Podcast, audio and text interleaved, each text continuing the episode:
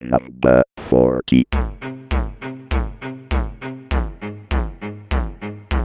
It's time to kick ass and chew bubble gum, and I'm all out of gum.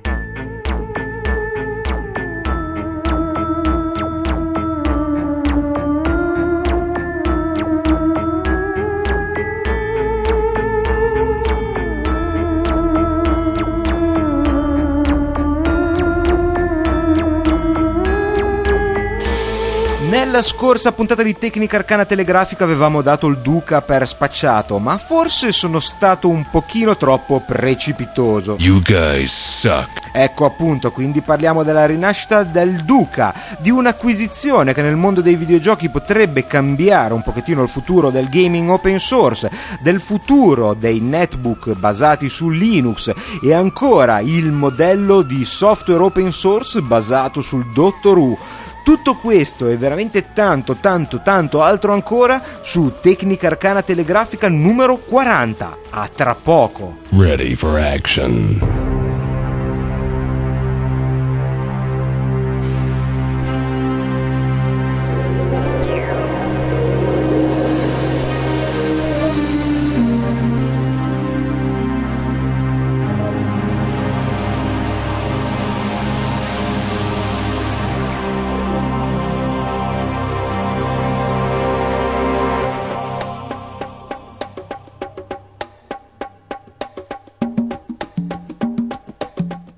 Benvenuti, io sono Carlo Becchi e vi accolgo a braccia aperte su Tecnica Arcana Telegrafica puntata numero 40, la rubrica di Tecnica Arcana che vi porta alle news del mondo del computer, di internet, del free and open source software e da tutto quel mondo che gravita intorno all'information technology. Naturalmente solo le notizie più geek e più nerd si fanno strada in questo podcast. E cominciamo subito dal sottotitolo titolo che potrebbe avere questa puntata, cioè tutto ciò che sapevate da Tecnica Arcana numero 39 è falso. Infatti in un mondo che si muove alla velocità della luce eh, ci sono stati talmente tanti cambiamenti rispetto alle notizie date ma nell'ultima puntata di questa trasmissione che effettivamente si potrebbe parlare di cospirazione, ma non è così. Semplicemente cause legali ed acquisizioni hanno cambiato un po' il panorama nel mondo, soprattutto dell'intrattenimento elettronico, dei videogiochi.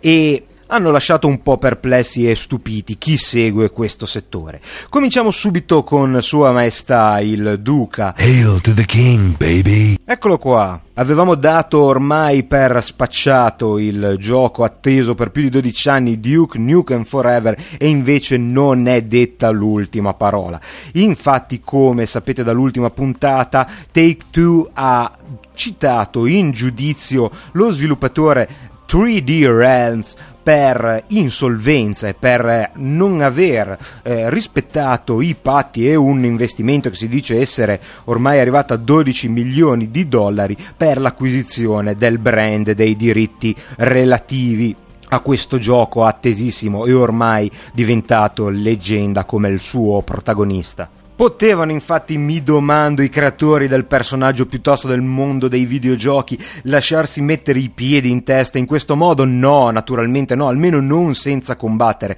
Ed è proprio questo che 3D Realms ha fatto. In effetti ha prodotto un documento unito a una controcausa verso Take Two che rivela mh, interessantissimi retroscena rispetto alla sorte del popolare personaggio. Infatti si apprende in questo documento di oltre 20 pagine che non solo 3D Realms smentisce tutte le accuse fatte da Take Two, ma addirittura il lavoro fatto da questa casa per sviluppare Duke Nukem continua e continuato anche negli ultimi mesi e si parla anche di una conversione del gioco per Xbox 360 e inoltre si viene a sapere della presenza in lavorazione di un altro titolo riguardante il Duca sviluppato da 3D Realms in collaborazione con un sviluppatore indipendente di terze parti. Questo gioco si dovrebbe chiamare Duke Begins e naturalmente non sono ancora stati rilasciati dettagli sul tipo di gioco, ma ciò che 3D Realms cerca di dimostrare è che questo gioco che doveva essere pronto per la metà del 2010 sia stato in maniera compulsiva messo in eh, stallo da Take Two proprio per limitare e soffocare le entrate dello sviluppatore. In questo modo, e questa è l'accusa di 3D Realms, è di uccidere eh, la casa di produzione per poter acquistare a prezzo ridotto i diritti completi sul popolare franchise. Potete leggere naturalmente tutti i documenti sul link che troverete sul sito tecnicarcana.com e farvi la vostra opinione, ma per quello che mi riguarda direi che possiamo fare un bel rollback e tornare indietro nel tempo di qualche mese. Insomma, eh, Duke Nukem Forever è tornato al suo status originale di Vaporware. You're pissing me off. I'll rip your head off and shit down your neck. Ok, ok, Duke Nukem Forever è tornato al suo stato originale di gioco eccezionale che giocheremo tra pochissimo tempo, ne sono sicuro, parola del Duca. Cool. Meglio così? Ah, much better. Chiudiamo così il capitolo Duke Nukem e passiamo a un altro argomento scottante. Nell'ultima puntata di Tecnica Arcana Telegrafica avevo dato per scontato l'uscita come open source del motore ID Tech 4, cioè quello di Doom 3 purtroppo le cose potrebbero cambiare. In realtà non c'è ancora alcuna certezza a questo riguardo, ma c'è un evento che potrebbe aver cambiato la situazione. Infatti eh, id Software non è più una casa di sviluppo indipendente in quanto è stata acquistata da Zenimax Media, cioè la casa che è proprietaria anche di Bethesda Game Studios, i creatori di Fallout 3 e di Oblivion. Questo naturalmente non vuol dire necessariamente che i progetti di John Carmack, che rimane comunque alla guida di id Software, eh, cambieranno in futuro, ma naturalmente non vi è più alcuna certezza che eh, l'indipendenza che era prima presente in id Software eh, sia ancora mantenuta, anche se appunto si dice già che il, la casa di software vi rimarrà sotto il diretto controllo e sotto la guida, speriamo sempre illuminata, di John Carmack. Purtroppo le reazioni degli osservatori non sono del tutto ottimiste e molti fanno notare che Bethesda non sia mai eh, stata un'azienda particolarmente vicina al mondo di Linux e dell'open source, ma d'altro canto eh, si nota come Zenimax non sia neppure un'azienda che abbia l'abitudine di eh, rivendere i motori di gioco del, utilizzati nei loro prodotti a terze parti o almeno non viene fatto ciò in maniera così forte come viene fatto da altri produttori come ad esempio ho, la stessa id Software oppure Epic con il motore di Unreal. In questo caso come al solito dobbiamo attendere che John Carmack finita la bufera di questa acquisizione eh, si spieghi e ci racconti a noi che rimaniamo col fiato sospeso se c'è speranza di vedere tutta una serie serie di nuovi giochi open source sviluppati col nuovo e potente motore di Doom 3, nuovo naturalmente per il mondo dell'open source e dei giochi indipendenti, oppure se dovremmo rinunciare a questo sogno. Oltretutto alcuni stanno facendo notare che probabilmente il rilascio del eh, Lead Tech 4 sarà ancora ritardato in quanto ci sono ancora giochi che vengono rilasciati sotto questo motore uno dei più attesi almeno dal sottoscritto è Wolfenstein cioè l'ultimo esponente della popolare saga che ha reso noti i first person shooter al grande pubblico senza dubbio uno dei titoli più attesi quest'anno nel panorama videoludico. E naturalmente grandi notizie questa settimana è uscito uh, Firefox versione 3.5. Questa versione in realtà molto attesa per alcune modifiche significative al browser di Mozilla, in modo particolare mi riferisco alla inclusione dei video in HTML5. Dovete sapere infatti che il nuovo standard di implementazione delle pagine web eh, permette di ottenere pagine multimediali molto avanzati con grafica vettoriale e con eh, la, l'integrazione di video, così come siamo abituati a vedere su YouTube, su Dailymotion e su altri siti che fino adesso hanno utilizzato Flash, ma le cose potrebbero cambiare spe- presto. Il sogno di avere un browser che permetta la fruizione di contenuti multimediali senza la necessità di plugin che spesso sono molto onerosi in termini di risorse e spesso non sono supportati da tutte le piattaforme, potrebbe diventare realtà. In effetti vi è molto fermento in questo settore che presto probabilmente otterrà anche un episodio di approfondimento qui su Tecnica Arcana. Eh, sappiamo che il nuovo iPhone eh, permette la visualizzazione di video in streaming attraverso i tag di HTML5 e che Dailymotion sta eh, provando in beta la conversione addirittura in formato OG Theora,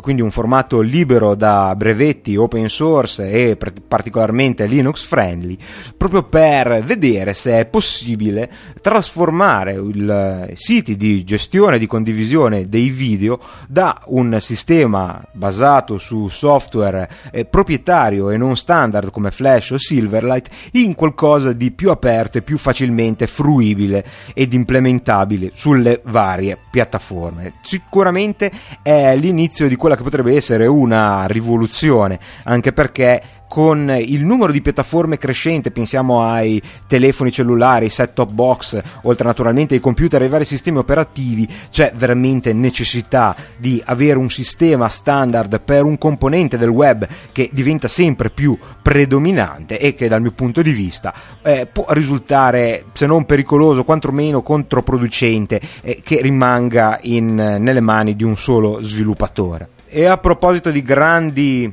corporazioni malvagie, Uh, tocchiamo ora un tema piuttosto scottante, tutto sommato piuttosto triste. Il sogno che abbiamo, almeno molti di noi, eh, covato in questi anni è ormai chiaramente infranto. Mi riferisco eh, all'utilizzo dei netbook come testa di ponte, come cavallo di Troia per la diffusione di Linux fra il grande pubblico. Sappiamo che questo non è avvenuto. Possiamo dire eh, chiaramente che è stato anche anche un fiasco. Ormai è quasi impossibile, diventa molto difficile trovare, almeno nei supermercati, netbook con un sistema operativo che non sia Windows e diventerà sempre più difficile con l'introduzione di Windows 7 che devo confessare mi ha piuttosto colpito eh, per eh, la sua morigeratezza in eh, richieste di risorse, la sua prestazione soprattutto per quanto riguarda il sottosistema grafico e devo dire anche per una certa intelligenza nell'uso degli effetti tridimensionali che non sono tutti fini a se stessi ma permettono effettivamente di eh, rendere più snello e più veloce, più intuitivo il eh, funzionamento del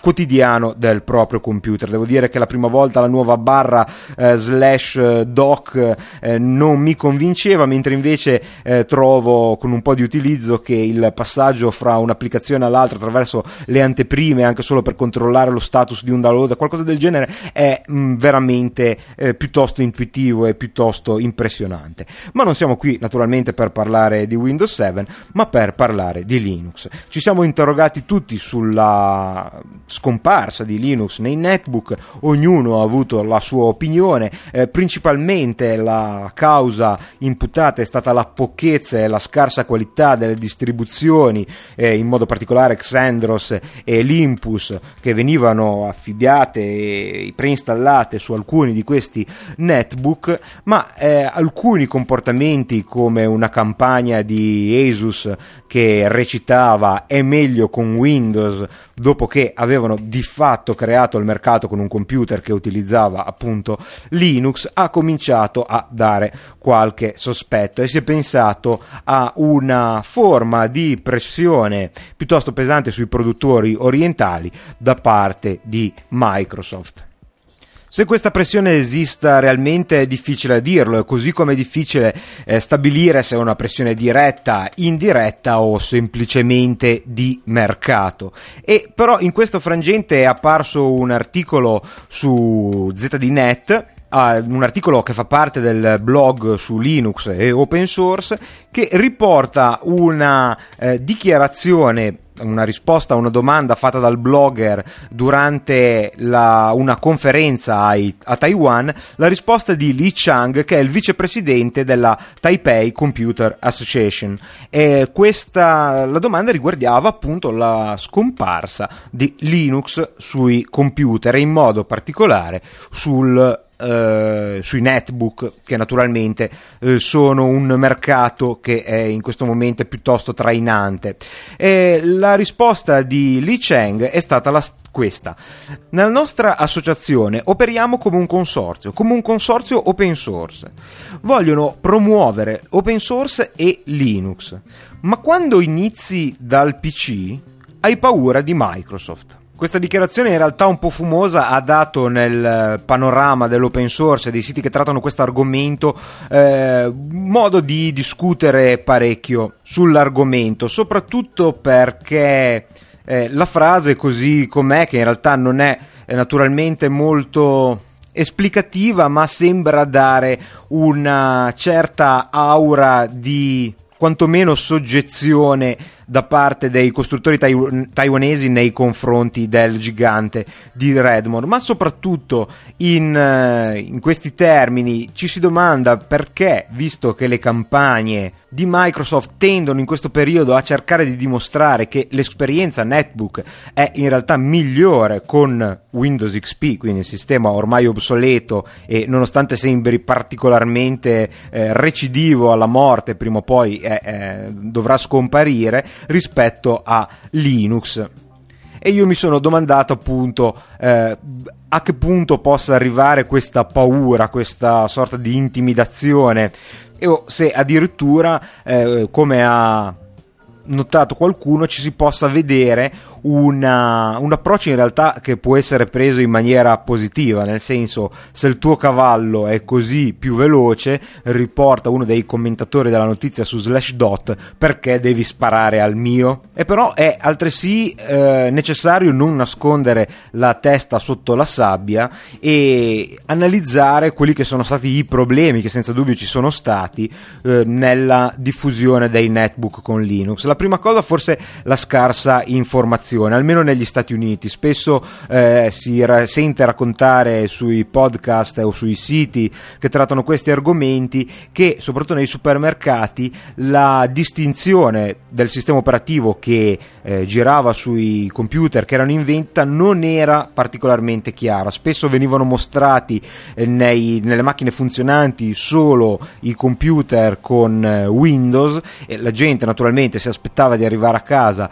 e di comprare compre- di trovare il sistema operativo al quale è abituato e però poi questa distinzione non era così chiara nei cesti e nelle montagne di portatili che poi venivano eh, acquistati dalle persone. Quindi per eh, riassumere la gente vedeva il computer con Windows eh, si recava al, allo scaffale per acquistarlo e mh, mm, cercando naturalmente di acquistare quello che eh, costava meno si ritrovava un computer con Linux. E bisogna naturalmente fare anche anche eh, un esame di coscienza e ammettere che le distribuzioni che erano presenti sui primi netbook, eh, se non pessime, non erano eh, eccezionali di certo, soprattutto mancava la possibilità di aggiornare e di installare facilmente nuove applicazioni, cosa che in un ambiente chiuso, in un sistema eh, gestito dal produttore hardware si poteva fare in maniera molto semplice con poche personalizzazioni si è lanciato sul mercato un prodotto eh, concepito per essere una, poco più che un'agenda comunque un sistema piuttosto chiuso, un, un PDA però orientato al web 2.0 senza considerare due fattori. Primo, la gente non l'ha inteso in questo modo, ma semplicemente come un portatile veramente economico. Secondo, il mercato dei netbook si è spinto verso l'altro, cioè verso dispositivi decisamente più costosi, con display più grandi dando quindi adito alla, all'idea popolare che questi in realtà sono veri e propri computer e non appliance nate per portarsi in giro eh, in maniera molto economica e molto leggera il browser che siamo abituati a utilizzare a casa, quindi Firefox, un client di posta elettronica completo eh, e una suite per eh, l'ufficio eh, funzionale come OpenOffice o StarOffice e non quelle versioni ridotte e castrate che spesso si possono trovare sui cellulari, sull'iPhone o sugli smartphone alla scelta, all'idea che questi in realtà non sono agende elettroniche ma veri e propri mini computer, non è seguito secondo me un'offerta commerciale del mondo Linux eh, che poteva sostenere questa idea, quindi sono stati rarissimi i casi, soprattutto nelle grandi distribuzioni, eh, di eh, netbook offerti con una soluzione eh, di software più completa e più adatta ad essere considerato un computer e non un'agenda agenda. Ad esempio, quasi nessuno ha offerto una distribuzione completa come poteva essere Fedora oppure Ubuntu, magari con il netbook Remix, ma che permetteva di comunque eh, aggiornare e installare applicazioni nella maniera facile eh, come si fa sul desktop. E devo dire, questo concetto dell'agenda sembra non eh, morire mai. Chiamo ormai concetto dall'agenda l'idea che questi non sono sostitutivi del computer, ma sono più che altro companion del eh, computer, accessori per eh, la navigazione, per la vita, per lo sfruttamento dei servizi web 2.0. Eh, se questa idea, dicevo, sembra non morire in quanto si susseguono notizie di netbook con Android cosa che mi lascia piuttosto perplesso a meno che la coppiata Android più processore ARM possa far calare in maniera veramente notevole eh, intendo sotto la soglia dei 200 dollari e intendo sotto in maniera piuttosto significativa diciamo andando a finire intorno al, eh, ai 150 dollari 150 euro eh, non vedo sinceramente un grande futuro per questo perché la situazione e i problemi che abbiamo identificato con le distribuzioni che erano proposte in, eh, preinstallate su questi sistemi eh, diventa ancora più accentuato perché Android, tanto per cominciare, ok, non è un sistema operativo nato per eh, i computer, ma eh, naturalmente orientato alla telefonia mobile, ma anche superate queste limitazioni ha un parco software che rispetto a quello di Linux è ridicolmente ridotto, quindi ci sono ancora vincoli maggiori per avere un buon browser, per avere buona, un buon software di comunicazione, i vari client Twitter, tutte queste cose qui che dal mio punto di vista rende ancora più problematica la penetrazione di sistemi di questo tipo sul mercato. Ripeto, a meno che non siano particolarmente piccoli, particolarmente leggeri e particolarmente, soprattutto, economici da potersi ritagliare una loro fetta minima all'inizio, ma forse sufficiente per sostenersi di mercato. E cambiamo decisamente pagina, parliamo di macchine a moto perpetuo. Le macchine a moto perpetuo sono un concetto che fino adesso non si è provato eh, essere reale di macchine che possono essere macchine meccaniche o anche elettriche, magnetiche che eh, possono una volta messe in funzione autosostenere il proprio moto, cioè girare per sempre oppure addirittura, oltre ad autosostenere il proprio moto, alimentare altre macchine. Quindi possiamo immaginare un generatore che funziona in maniera indefinita per eh, sempre, oppure eh, addirittura che eh, riesca a fornire energia gratuita apparentemente dal nulla. Hanno una storia veramente molto affascinante che eh, praticamente va indietro nei secoli e eh, ha affascinato in questi anni ricercatori più o meno seri, nonostante le leggi della termodinamica ci dicano che una cosa del genere è impossibile. Ma naturalmente eh, le leggi della termodinamica sono come eh, tutto il resto della fisica un modello atto a spiegare eh, determinati comportamenti della materia e dei sistemi con i quali interagiamo, il che non vuol dire, nonostante anni e anni di sperimentazioni ci fanno essere piuttosto sicuri che eh, queste leggi siano eh, piuttosto esatte, mh, mm, non vuol dire, dicevo, che siano la certezza assoluta. È stato dimostrato, ad esempio, eh, dal passaggio fra, dalla fisica newtoniana alla fisica quantistica che tutto ciò che si vede nel macroscopico in realtà non è più vero nel microscopico. Ma tuttavia, nonostante ciò che potete leggere su internet, a una macchina che eh, produca più energia di quanto consumi non si è ancora arrivati. Fece però scalpore una notizia del 2006 eh, eh, che fu pubblicata come pubblicità sull'Economist. Era di una compagnia ingle- eh, scusate, irlandese chiamata Steorn che eh,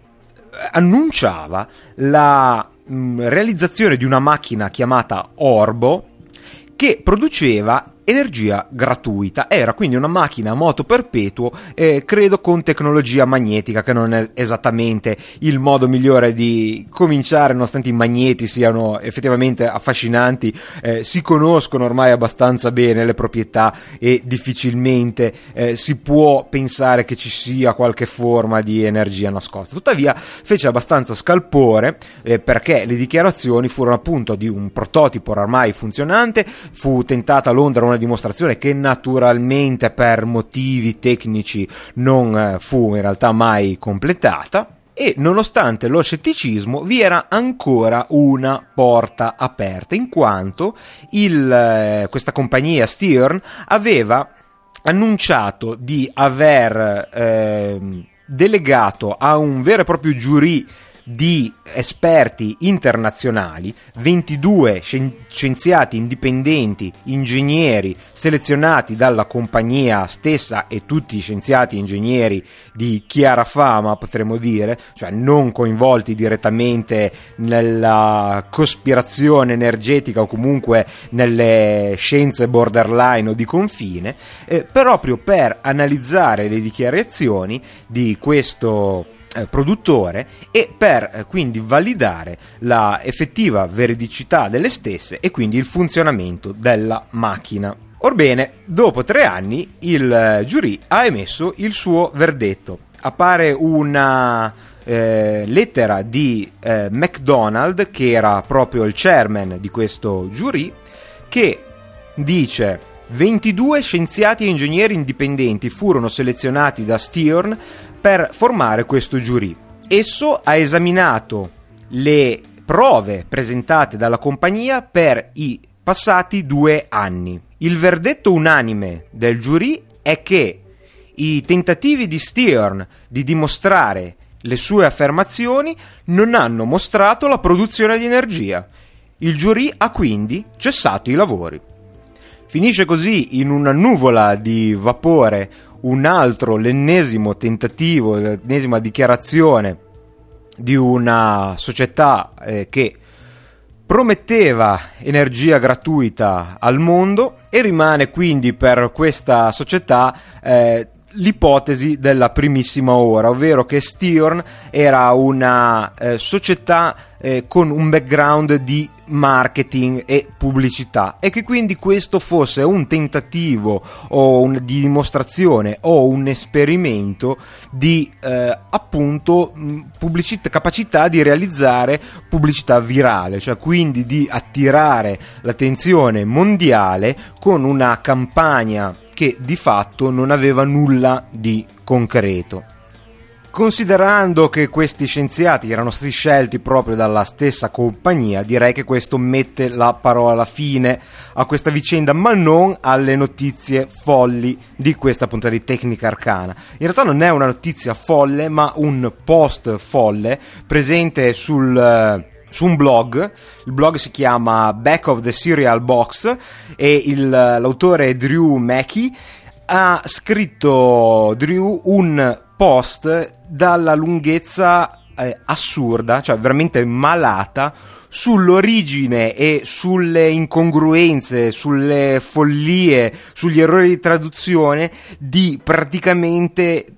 se non proprio tutti, della maggior parte dei personaggi dei videogiochi. È un post dalla lunghezza spaventosa, bisogna veramente stamparlo per leggere perché se lo guardate in Firefox scoprirete che il cursore che indica lo scorrimento della pagina è quasi impossibile da raccattare con il mouse per, quando, per quanto è diventato piccolo. Quindi se volete sapere l'origine di Mario, della principessa Peach, dei vari mostri di Super Mario Bros., dei Pokémon, dei combattenti di Golden Golden Axe, eh, di, dei personaggi di Street Fighter, eh, sto scorrendo di Donkey Kong. Eh,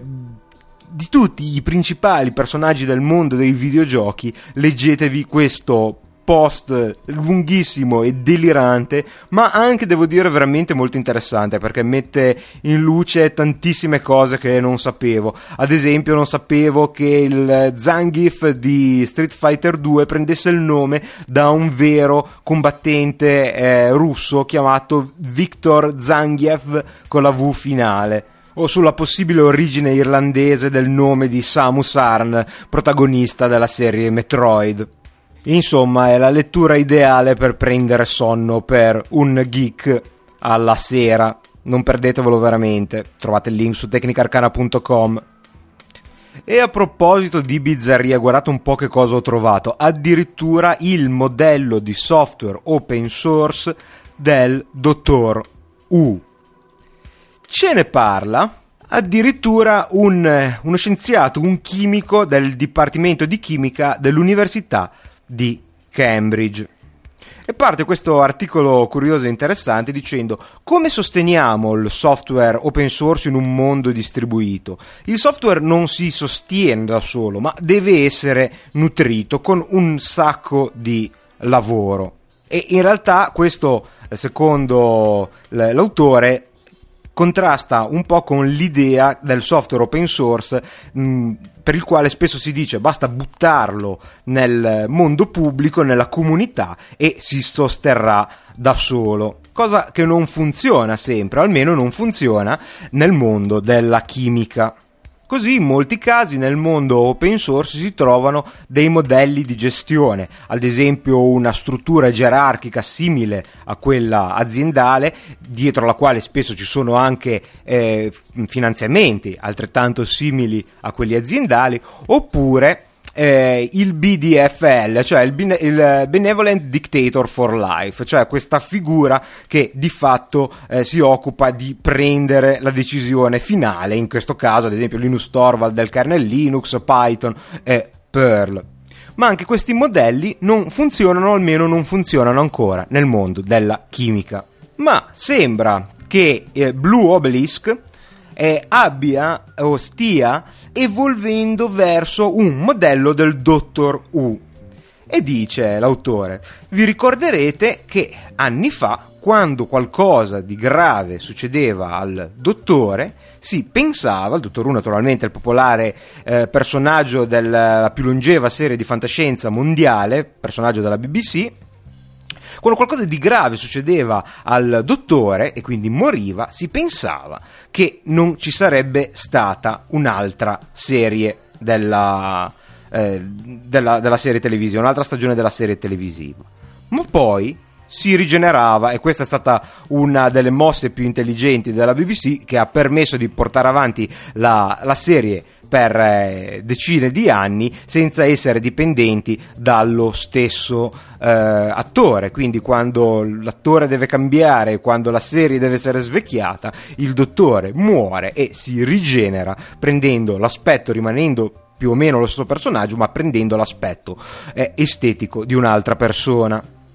Il dottore mantiene le sue memorie, ma cambia spesso in maniera anche piuttosto radicale la sua personalità, la sua eh, filosofia pur rimanendo sempre dal, lati, dal, lato dei buoni, quindi non, è, non, c'è mai stato un dottore che a seguito di una rigenerazione sia diventato un cattivo. Inoltre non si può mai dire per quanto tempo una istanza del dottore starà, vi- starà viva, sarà protagonista e mh, tuttavia si saprà che eh, ci sarà sempre una rigenerazione non, senza sapere però chi arriverà dopo di lui. E questo dice l'autore che è un tema comune in Blue Obelisk, in quanto molti progetti hanno un tempo di startup, cioè un tempo di messa a punto, di partenza del progetto. Questo non è una cosa che deve sorprendere, non è necessariamente una eh, cosa negativa, anzi, naturalmente il progetto all'inizio non sa dove sta andando, potrebbe non sapere dove sta andando e quasi sempre ha bisogno di una fondamenta, di una struttura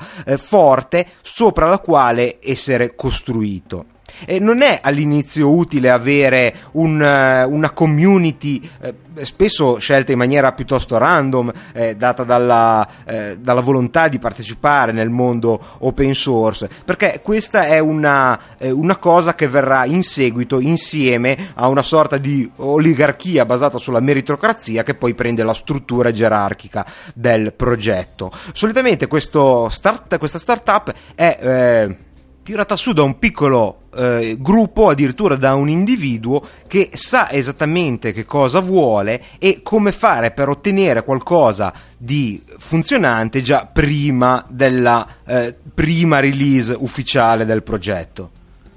questa dura notte di lavoro di questo sviluppatore solitario, di un piccolo gruppo di sviluppatori solitari, spesso non è un inizio incoraggiante, in quanto non riceve supporto, naturalmente non riceve eh, soldi e spesso viene anche criticato da eh, comunità più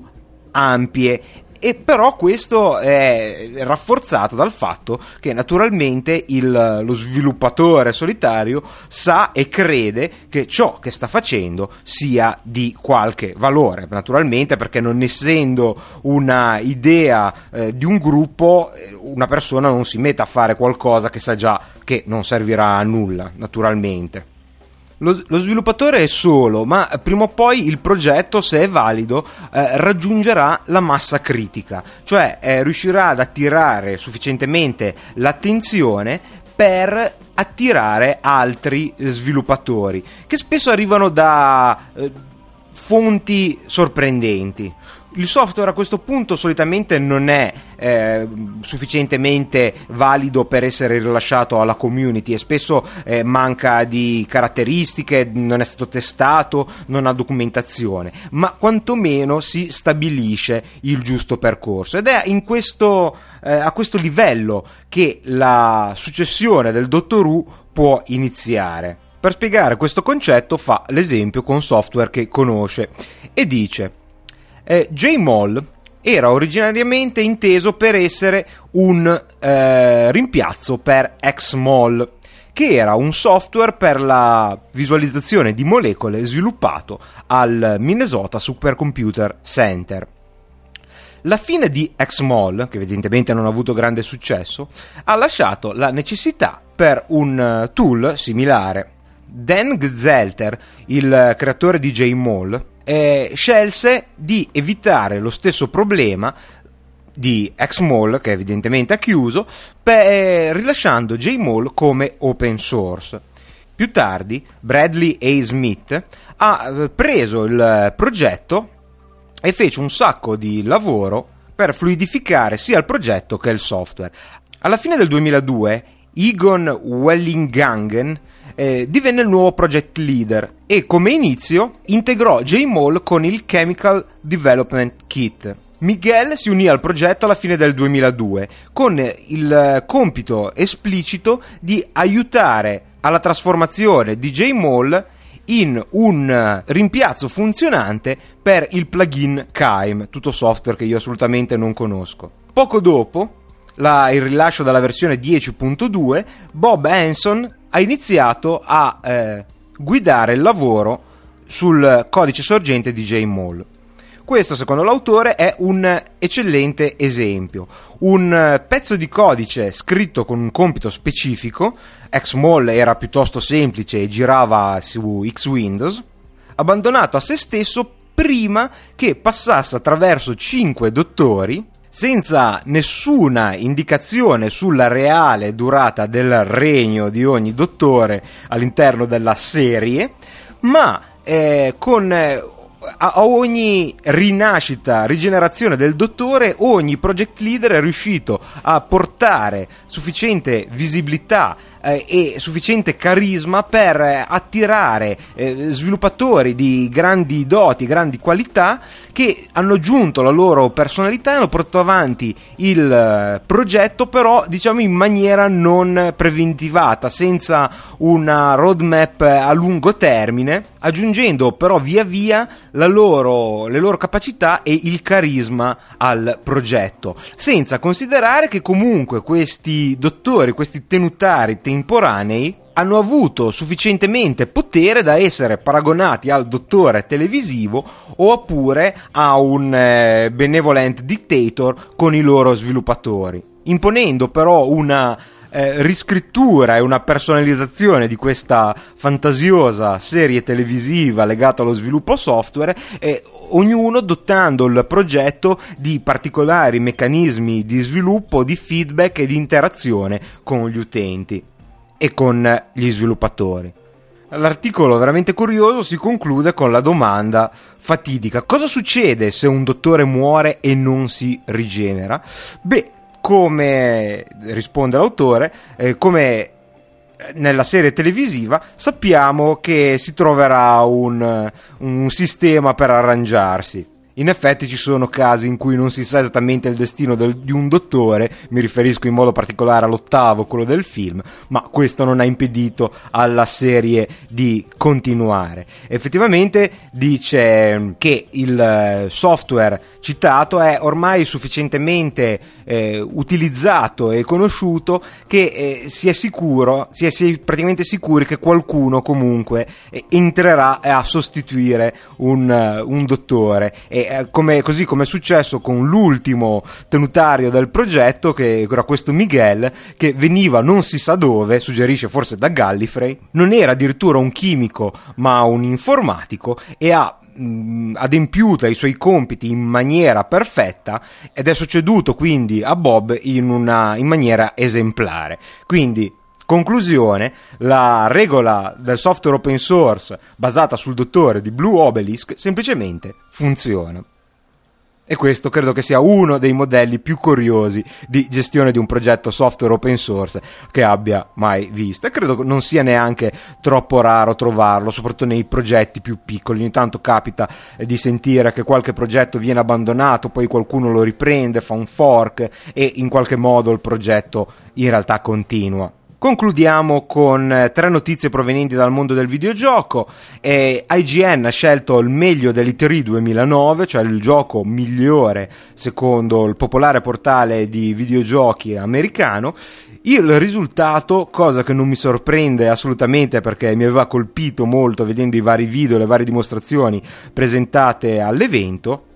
Scribble Notes è un gioco per Nintendo DS, senza dubbio uno dei giochi più originali che mi sia mai capitato di vedere, almeno negli ultimi tempi. Il gioco è molto semplice, è un puzzle game, bisogna recuperare delle stelline, sia un personaggio bidimensionale in un mondo bidimensionale. La differenza è che non si ha alcuno strumento per recuperare queste stelline. Il gioco ha infatti un intenso e ricchissimo database di oggetti il loro uso è lasciato e la loro identificazione è lasciata alla eh, fantasia del giocatore. Infatti il giocatore può scrivere con riconoscimento a caratteri sullo schermo inferiore un eh, nome di un oggetto, di un personaggio e a- magicamente questo oggetto appare nel gioco e può essere utilizzato. La biblioteca di oggetti è mostruosa, una cosa devastante. Si può chiedere praticamente qualsiasi cosa ed è presente nel gioco. Ad esempio, per mm, uno dei demo che ho visto, eh, bisognava recuperare una stellina presente su un albero. Si è chiesta una motosega,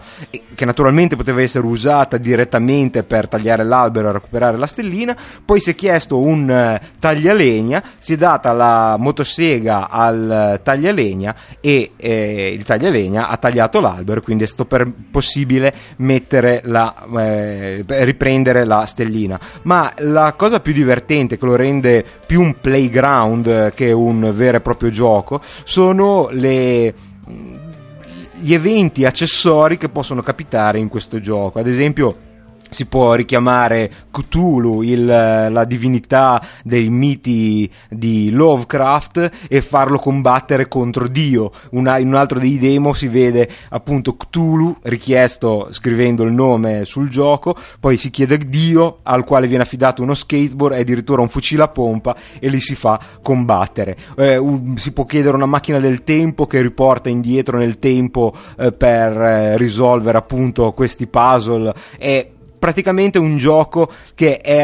una via di mezzo fra un vero e proprio puzzle game e invece un gioco di quelli liberi dove alla fine si può fare quello che si vuole e si passa più tempo a sperimentare le varie parole presenti sul, uh, sul database piuttosto che eh, adempiere alla propria missione. È un gioco che sembra veramente molto interessante, veramente molto originale, è stato appunto riconosciuto anche da IGN come il miglior gioco del 2003, è curioso perché con tantissimi giochi dalla grafica stratosferica, per una volta ha vinto il concetto, un'idea veramente carina e ben realizzata. Vi lascio un po' di video da gustarvi eh, mentre ascoltate Tecnica Arcana, eh, sono presenti su YouTube, compreso naturalmente quello che assegna il titolo di Best of E3 2009 al gioco in questione. E parlando di originalità, in questo caso non nei meccanismi di gioco, ma in una storia, in un'ambientazione fantastica, sicuramente molti di voi ricorderanno Bioshock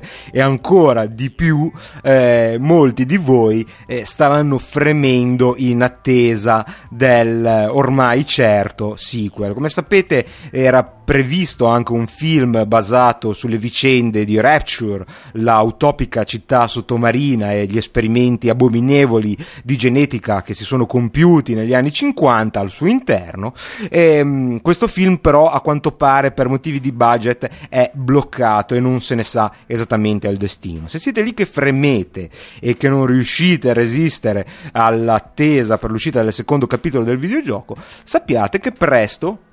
uscirà il romanzo. Il romanzo che è stato sviluppato da Take Two in collaborazione con Thor, che è una casa editrice specializzata in libri di fantascienza e, e fantasy, che eh, conta fra i suoi autori Orson Scott Card, Robert Jordan e forse il più noto Terry Good King e in passato ha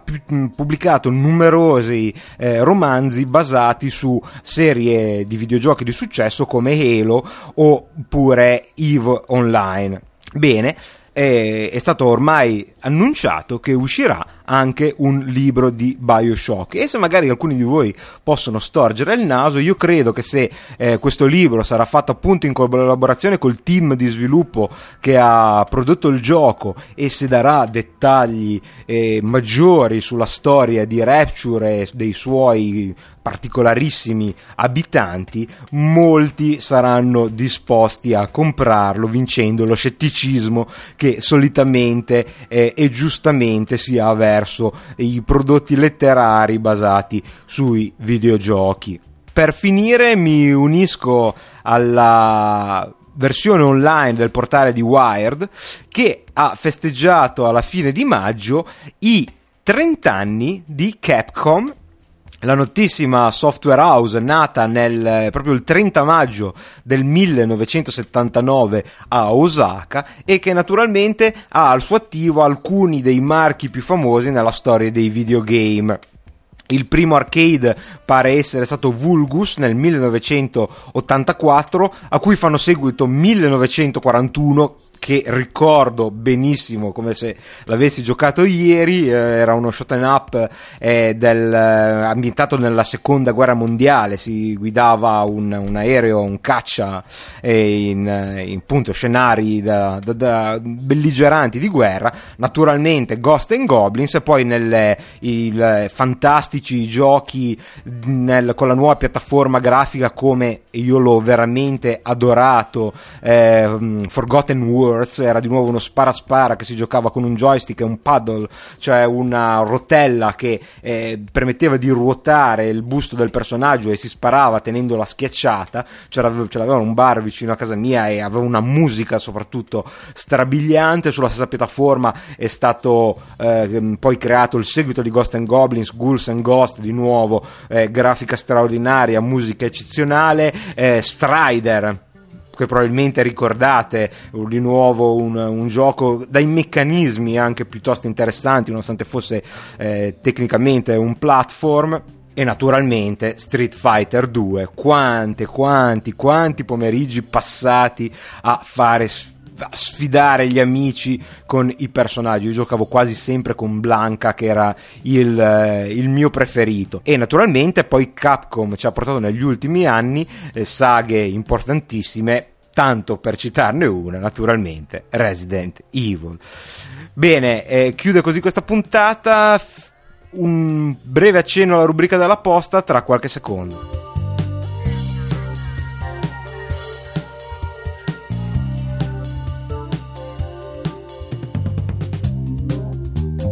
Allora, visto che abbiamo un po' esagerato con le notizie, terrò questa rubrica della posta piuttosto sintetica. Per prima cosa vi ricordo una, eh, un fattore molto importante. Vi prego di inviare le mail eh, legate a Tecnica Arcane, quindi alla sua rubrica della posta,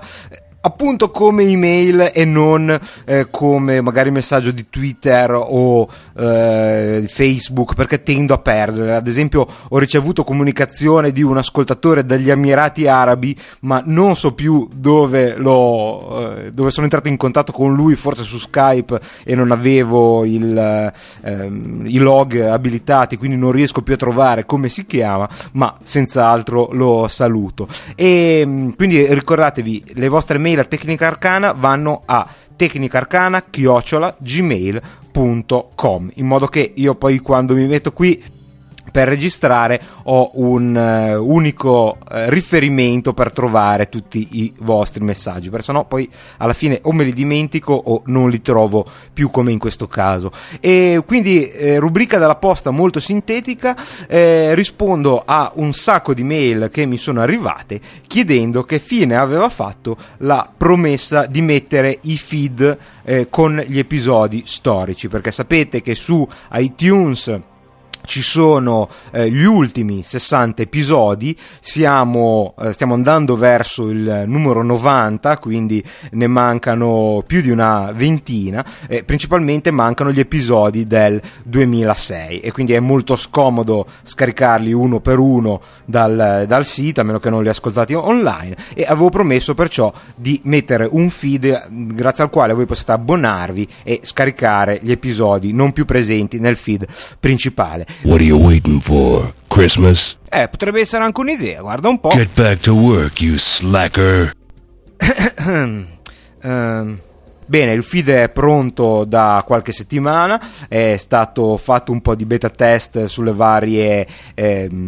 piattaforme, sui vari aggregatori con l'aiuto di amici e con tutte le persone, con l'aiuto di tutte le persone che mi hanno chiesto lumi su questo feed, io le ho immediatamente coinvolto ad aiutarmi a vedere se tutto funzionava, se gli episodi si scaricavano, quindi trovate il feed con gli episodi del 2006 sugli show note di questo episodio e sul sito stesso lo troverete nella barra laterale di destra in basso scorrete se non lo trovate. E ci sono appunto per adesso il feed del 2006 in quanto, in quanto il 2007 è ancora sul feed principale. Quando il primo episodio del 2007 scomparirà dal feed principale metterò anche il feed storico del 2007 così potete sentire quelle prime eh, pessime dal punto di vista audio eh, puntate un po' sperimentali eh, scoprirete se non avete ascoltato tutte le puntate che ad esempio Tecnica Arcana era nato come un progetto monografico basato su 5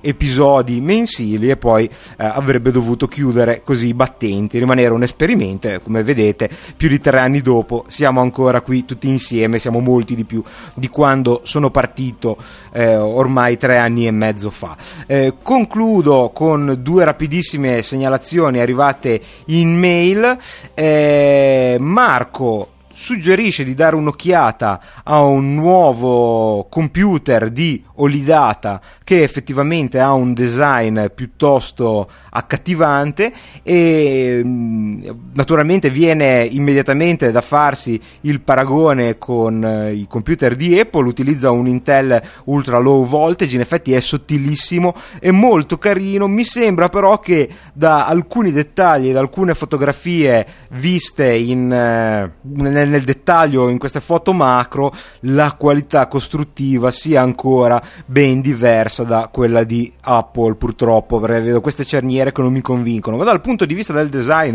era l'ora che l'Italia si facesse nuovamente sentire. E questo computer sembra veramente molto bello anche se poi non ho più sentito parlare questa mail non è nuovissima e quindi non so se è già sul mercato o se eh, rimane in fase di prototipo comunque di presentazione. Si chiama Altro da Olidata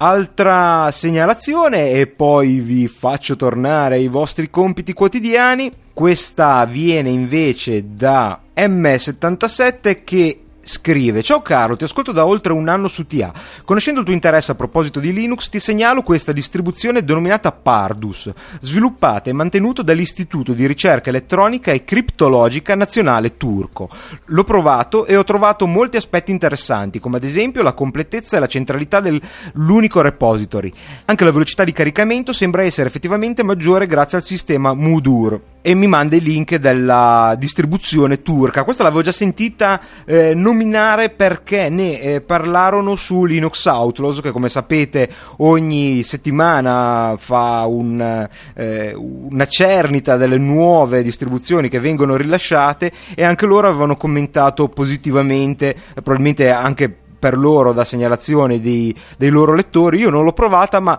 ve la lascio nei link. Se vi va di eh, provare una distribuzione un pochino più esotica delle solite, potete provare Pardus dalla Turchia. Bene, anche questa volta si conclude Tecnica Arcana Telegrafica, puntata numero 40. Vi ringrazio per l'ascolto e vi ricordo che potete mettervi in contatto con me alla casella postale email eh, tecnicarcana chiocciolagmail.com potete unirvi al gruppo su Facebook che troverete cercando Tecnica Arcana su Facebook, seguirmi su Twitter a twitter.com slash Carlo Becchi, un periodo che sono particolarmente attivo su Twitter, quindi scrivo parecchio e segnalo cose, le cose interessanti che vedo in giro, quindi spesso ci capitano anche anticipazioni delle future puntate di Tecnica Arcana. Detto questo, tecnicarcana.com per commenti e per scaricare tutti gli episodi, compreso quelli più vecchi, da Carlo, un saluto e a risentirci alla prossima. Ciao! Game over.